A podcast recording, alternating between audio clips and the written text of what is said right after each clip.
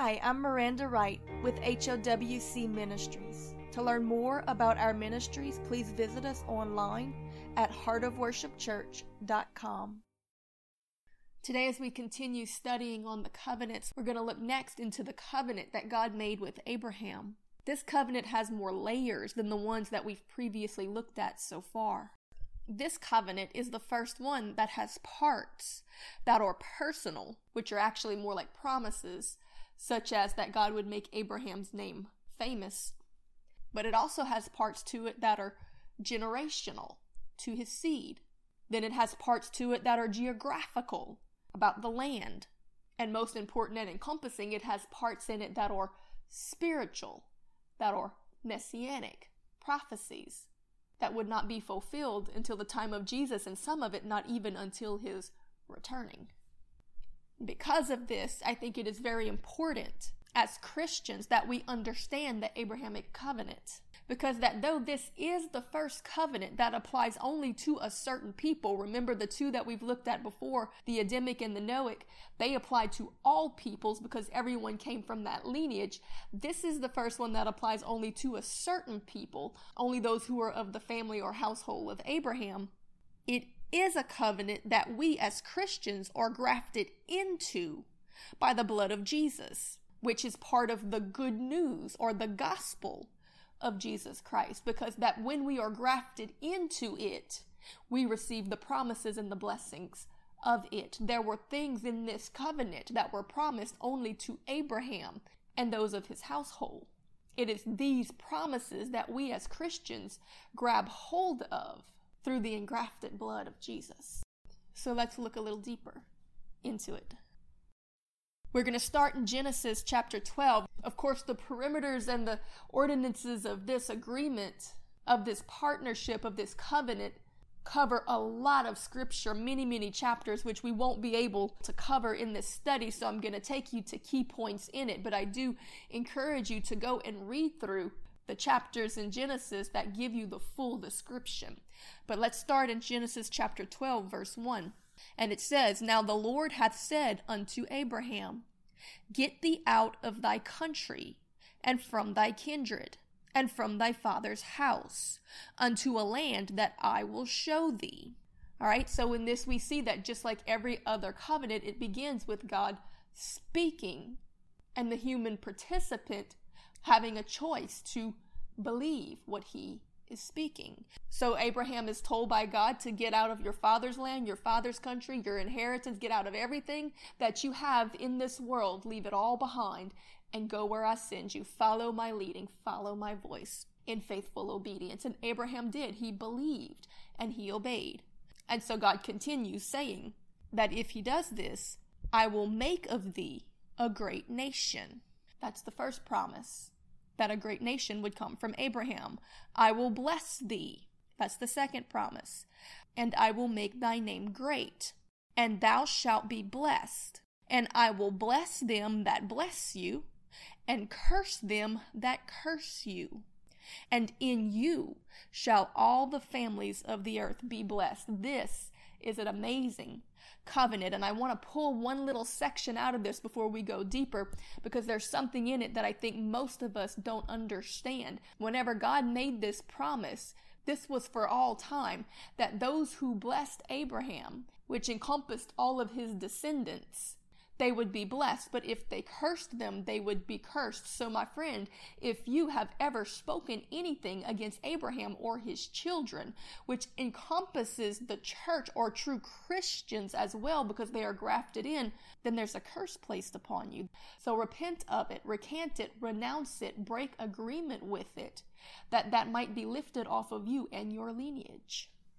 All right, so let's look at some of the other aspects of this covenant because we see that in previous covenants there was a lot of God telling us what we were going to do, such as be fruitful and multiply. But in this one, it's more God telling us what He is going to do. He will make Abraham fruitful and multiply him. So that makes this one very different than the previous. Now we understand that it was always God doing all of it through men, but man didn't seem to get that. So this time, he uses the barren. Because the point was that when people witness this, then it will stir their faith to trust God's faithfulness and choose to stay in partnership with Him rather than in their own vain imaginations that only cause more problems in the end.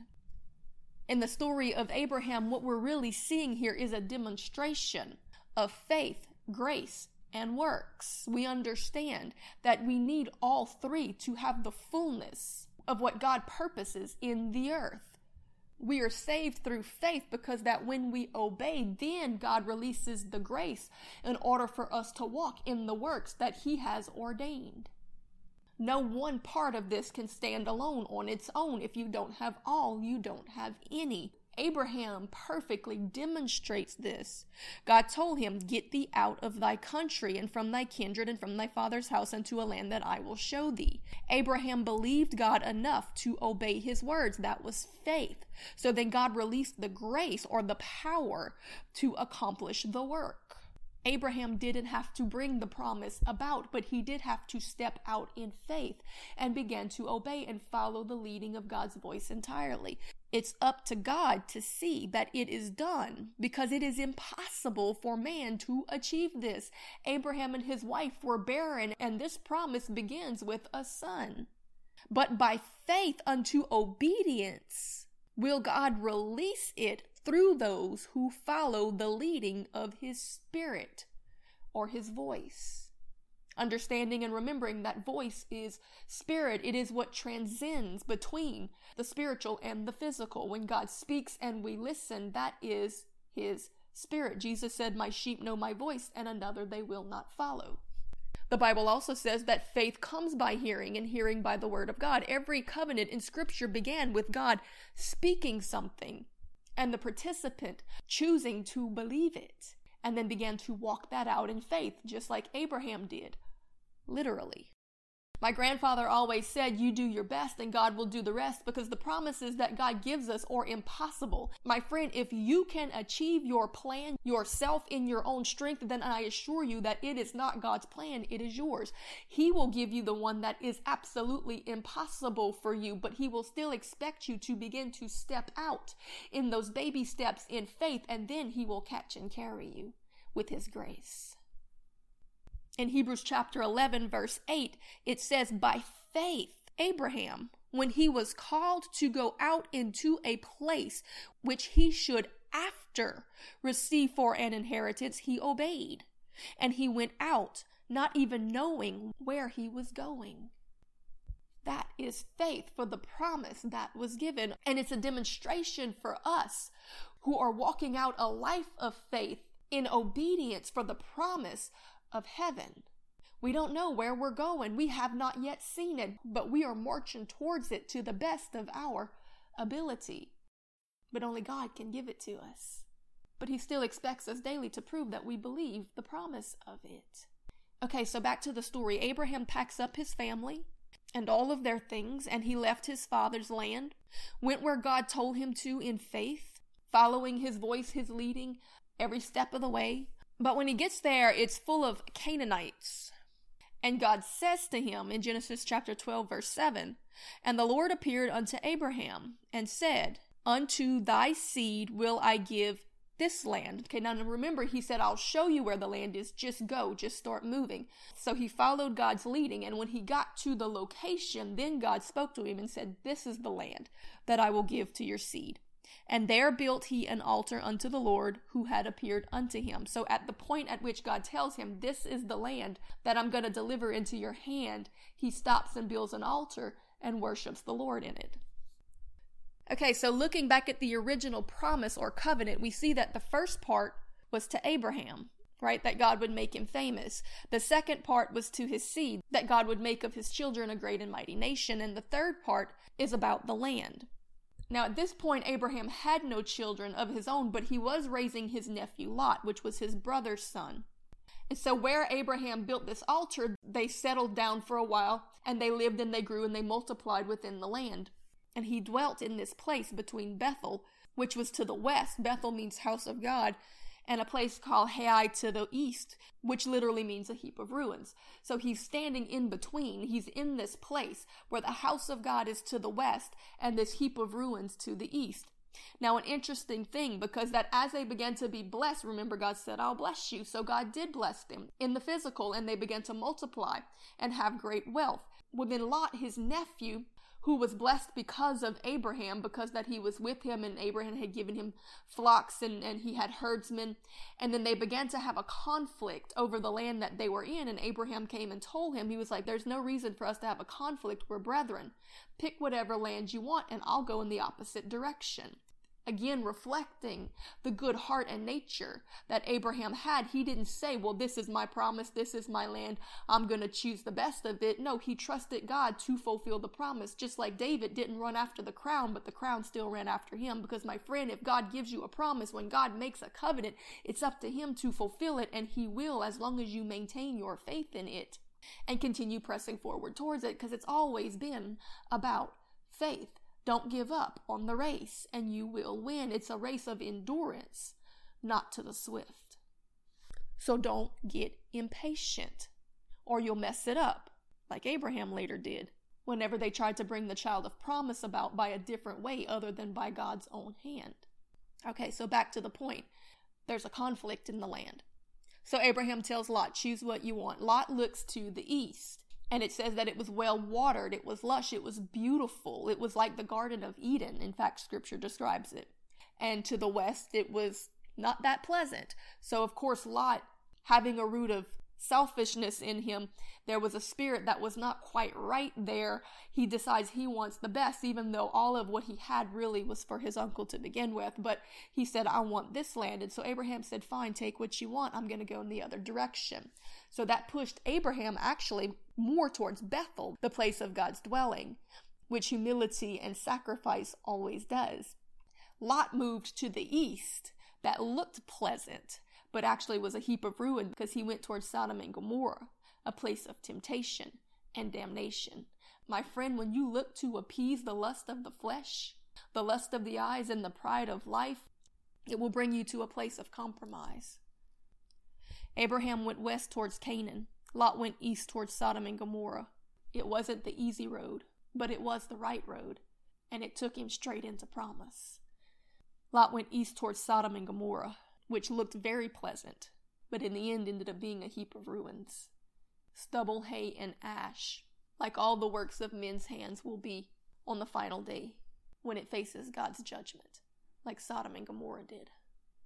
You see, the Bible tells us very clearly that there is a way that seems right unto a man, but the end of it is death. Lot did not understand that.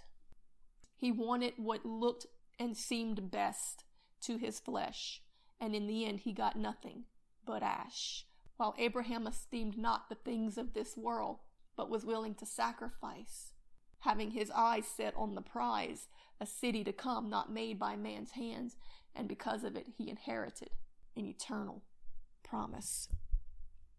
All right, picking up in Genesis chapter 13, verse 14, we read this And the Lord said unto Abraham, after that Lot was separated from him, Lift up now thine eyes, and look from the place where thou art, northward, and southward, and eastward, and westward. It's an interesting thing that God did not promise him the accompaniment of the land until that he had first sacrificed and given up most of what he had. My friend Jesus told Peter that there is no man that gives up land, home, or family that it will not be given back to them and more, both in this life and in the world to come.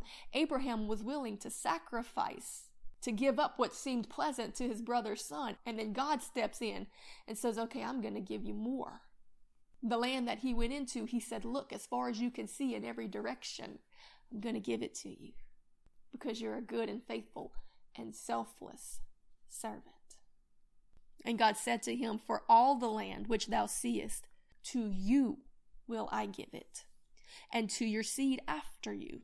And I will make your seed as the dust of the earth, so that if a man can number the dust of the earth, then shall thy seed also be numbered. Arise, walk through the land in the length of it, and in the breadth of it, and I will give it unto thee. So here is God's condition to him. If you believe, if you have the faith, walk it out. Walk the length of the land, and I will give it unto you. You release the faith, I'll release the grace. I'll make sure the work gets done in its proper season. Simply show me that you believe me. Again, we are reminded that this is a man who is barren. He has no children. And the one adopted son, a nephew that he raised, has just walked away from him. But yet he believed him.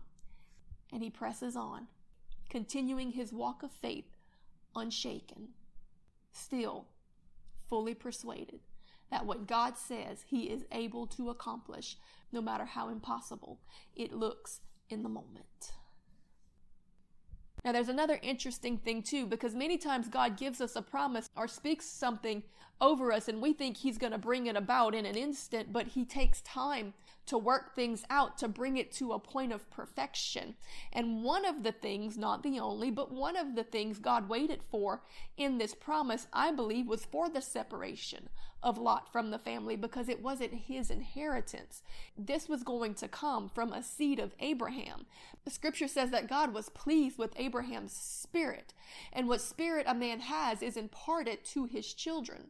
And of course, we just saw that there was a little bit of something selfish in Lot's. So the promise was not to him, but to Abraham's lineage. And so that we see Skipping ahead to Genesis chapter 15 in verse 4, that God waits until the separation of Lot before he says this. He says, And behold, the word of the Lord came unto Abraham, saying, This shall not be thine heir. Speaking of any adopted children in the household, not just Lot, but also servants, God clarifies, But he shall come forth out of your own bowels, and shall be thine heir. And God brought him forth abroad and said, Look now toward heaven, and tell the stars, if thou be able to number them. And he said unto him, So shall thy seed be. Again, he is still barren. He has no personal children. And God is telling him, No, I am reassuring you of the promise that your own lineage coming from your own body are going to be more than the stars of the sea. Please tell me that you still believe this.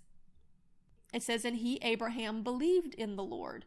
Therefore, God counted it unto him for righteousness. I love this covenant because it so clearly demonstrates that when we believe the voice of the Lord God Almighty, it causes us to be in right standing, which means to do what He says is right. It causes us to partake of His provision, His blessing, His protection all that He has for us, the glory of heaven, comes when we believe.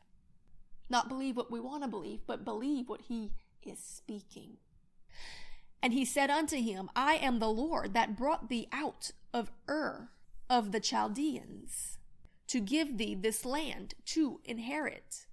Now it's interesting because in the New Testament, the Chaldeans were synonymous with demons.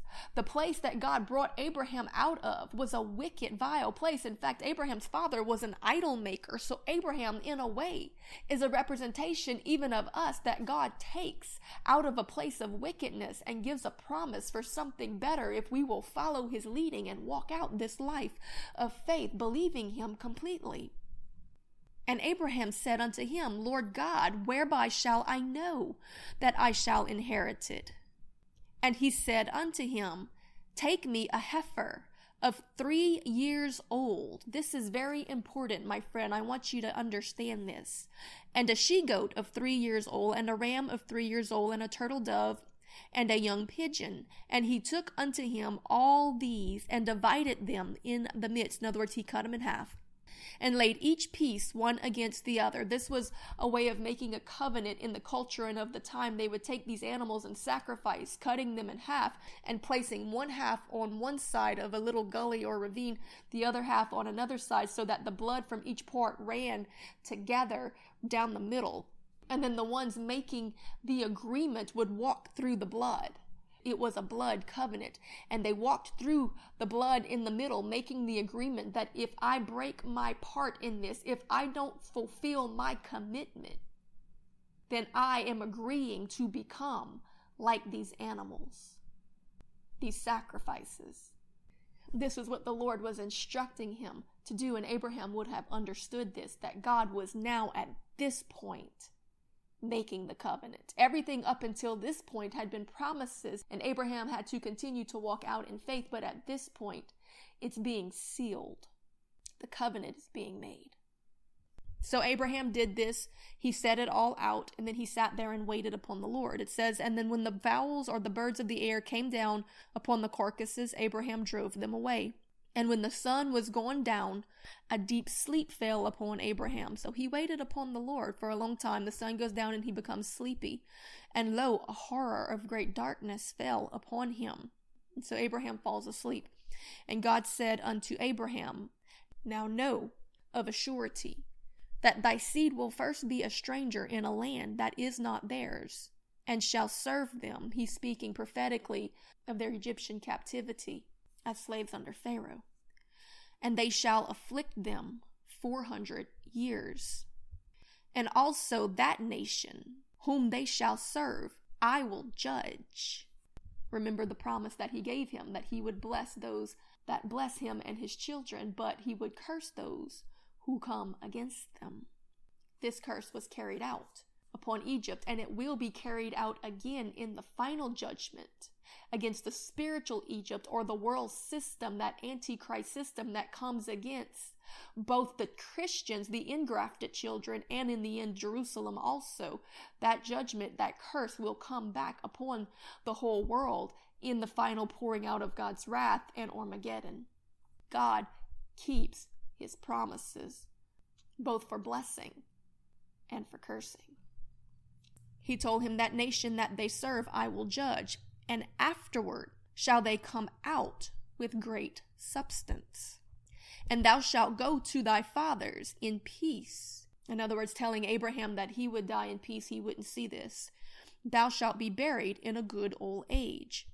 But in the fourth generation they shall come hither again. The children would come back to this promised land that Abraham was now in, though it did not rightly belong to him yet, except but by promise.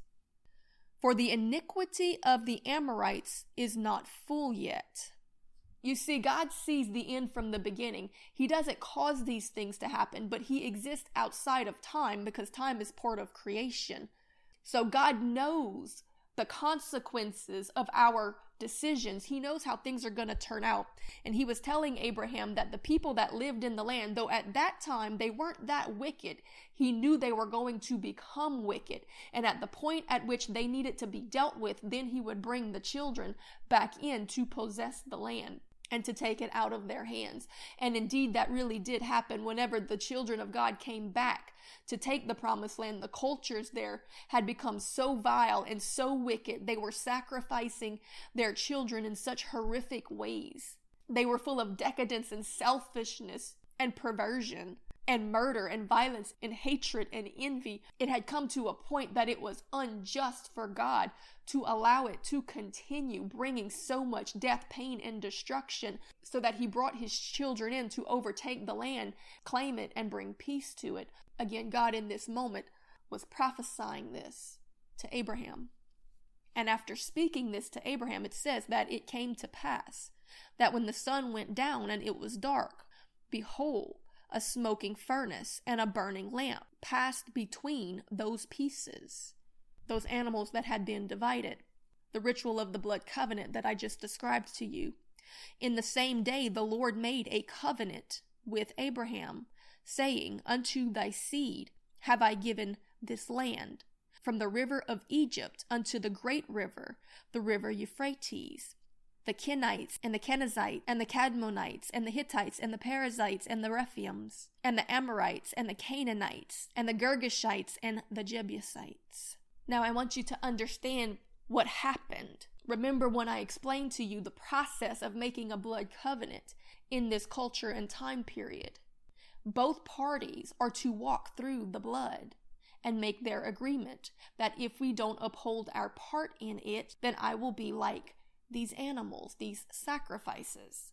But an interesting thing happened. God waited until night fell and a sleep fell upon Abraham. And what is described here is very interesting and very sobering.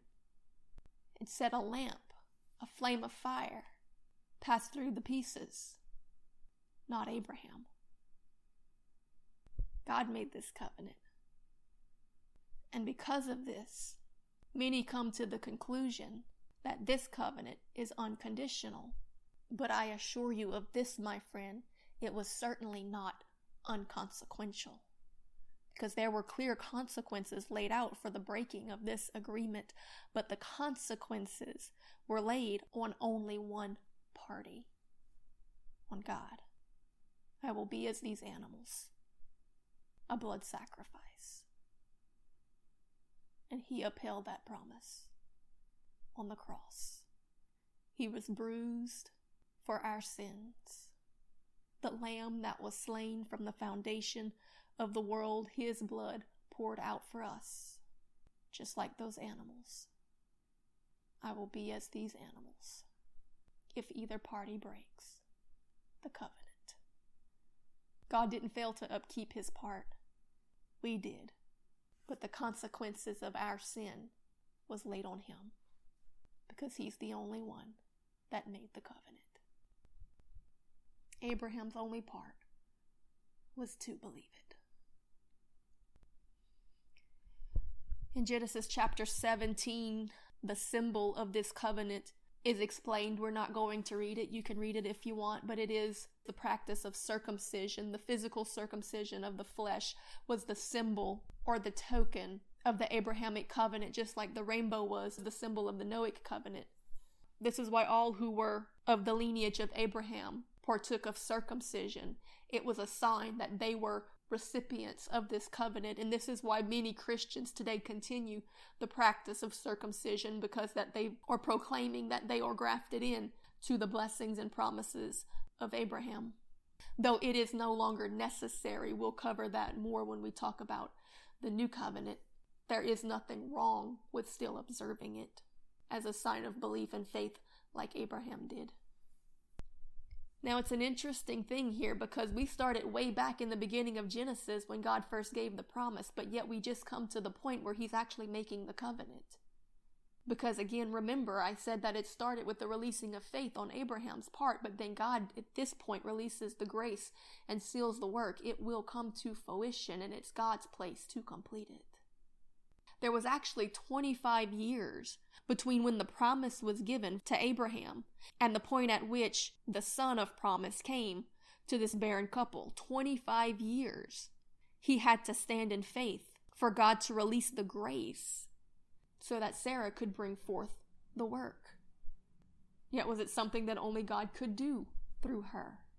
25 years of believing and obeying and even making mistakes and repenting and turning away from them and getting back into alignment with the original promise so that by the time that Isaac came, Abraham was fully persuaded to the point that he knew that God would finish what he started, even if he had to raise Isaac from the dead to do it.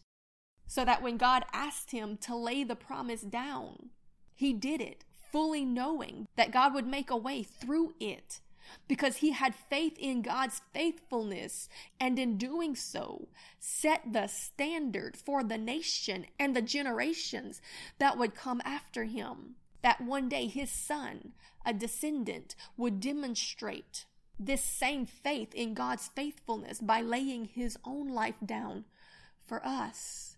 That son, that seed of Abraham was Jesus. In Galatians chapter 3 verse 6 we read this, even as Abraham believed God and it was accounted unto him for righteousness. Know ye therefore that they which are of faith, the same are of the children of Abraham. And the scriptures foreseeing that God would justify the heathen through faith preached before the gospel unto Abraham, saying, In thee shall all the nations be blessed, so that they which be of faith are blessed with faithful Abraham. It was the gospel of Jesus. It was accounted unto him for righteousness because he believed God. He believed in the promise of the Messiah looking forward We are blessed and are saved by that same faith that Abraham had in believing in Jesus, the Messiah, looking back to what he did. Abraham looked forward to what he would do. We look back to what he did, and even forward to when he returns again to finish what he started. In Galatians chapter 3 verse 13 it says Christ hath redeemed us from the curse of the law being made a curse for us for it is written cursed is every one that hangeth on a tree that the blessings of Abraham might come on the Gentiles through Jesus Christ that we might receive the promises of the spirit through faith Jumping down to verse 16, it says, Now to Abraham and his seed were the promises made. He saith not, and to the seeds, plural, as of many, but as of one, and to thy seed, which is Christ, and Christ alone. You see, the promises of Abraham went to Abraham and to his seed. That is the promise of the city to come, not made by hands, that new Jerusalem, the beauty of heaven, redemption, that all of the nations of the world would be blessed through him. These things were promised to Abraham and to the seed, to the one that would come from him. Jesus was the seed promised in the Abrahamic covenant that would bless the whole world. Jesus was the seed promised in the Adamic covenant that would bruise the head of the serpent. Jesus is the seed, the second Adam, the son of Abraham. He is that spirit of holiness that will be planted in the hearts of everyone who is willing to receive him, to produce the peaceable fruits of righteousness that he said would be the evidence that we truly had his spirit. Jesus was always the seed the devil, that old serpent in the garden, was always the weed. He was planting the lies of the enemy.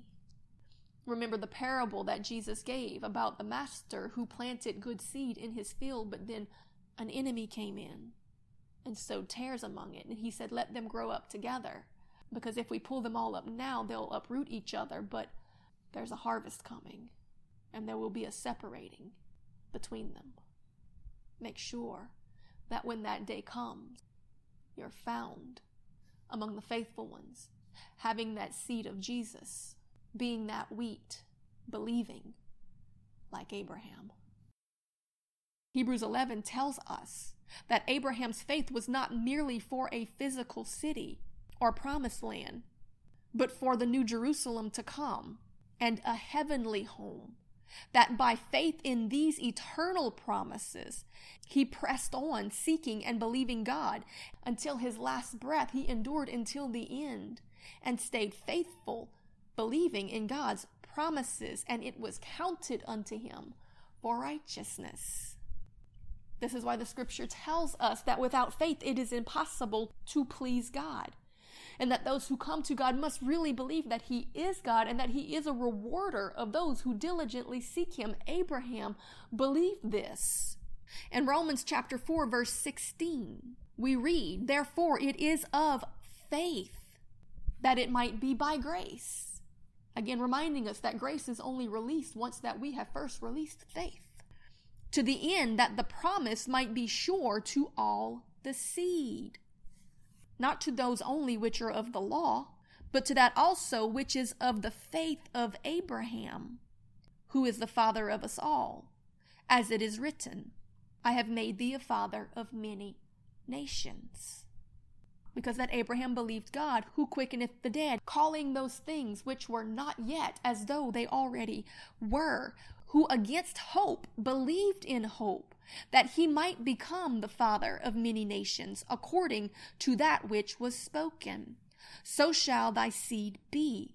And being not weak in faith, he considered not his own body now as good as dead, when he was about a hundred years old, neither yet the deadness of Sarah's womb.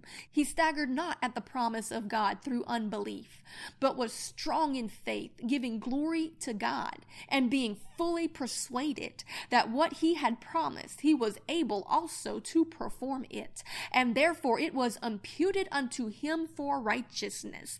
Now it was not written for his sake alone that it was imputed to him for righteousness, but for us also, to whom it shall be imputed, if we believe on him that raised up Jesus our Lord from the dead, who was delivered for our offenses and was raised again for our justification.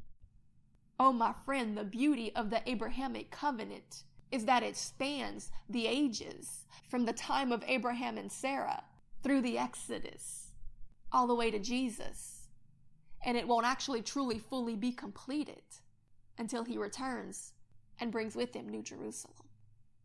Because the full expanse of the territory promised has not yet been given, but it will at the Battle of Armageddon. He may take his time doing it, but God is faithful to finish what he started. Many teach that this covenant is unconditional, and though many parts of it are because God's will will be done, He has made that evident. I say that there was a condition for it, and that condition still stands for our adoption into it, and that condition is faith. A promise was given, faith was placed in it. Abraham literally began to walk in that faith.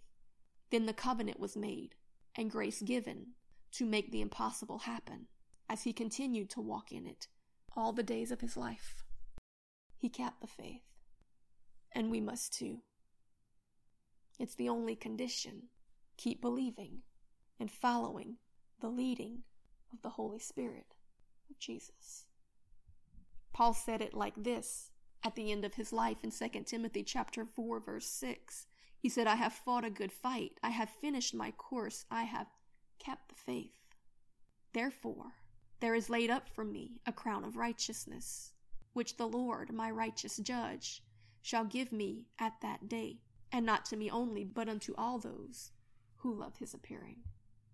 Paul told the Jewish believers in Hebrews chapter 10 verse 35, cast not away therefore your confidence, which have great recompense of the reward.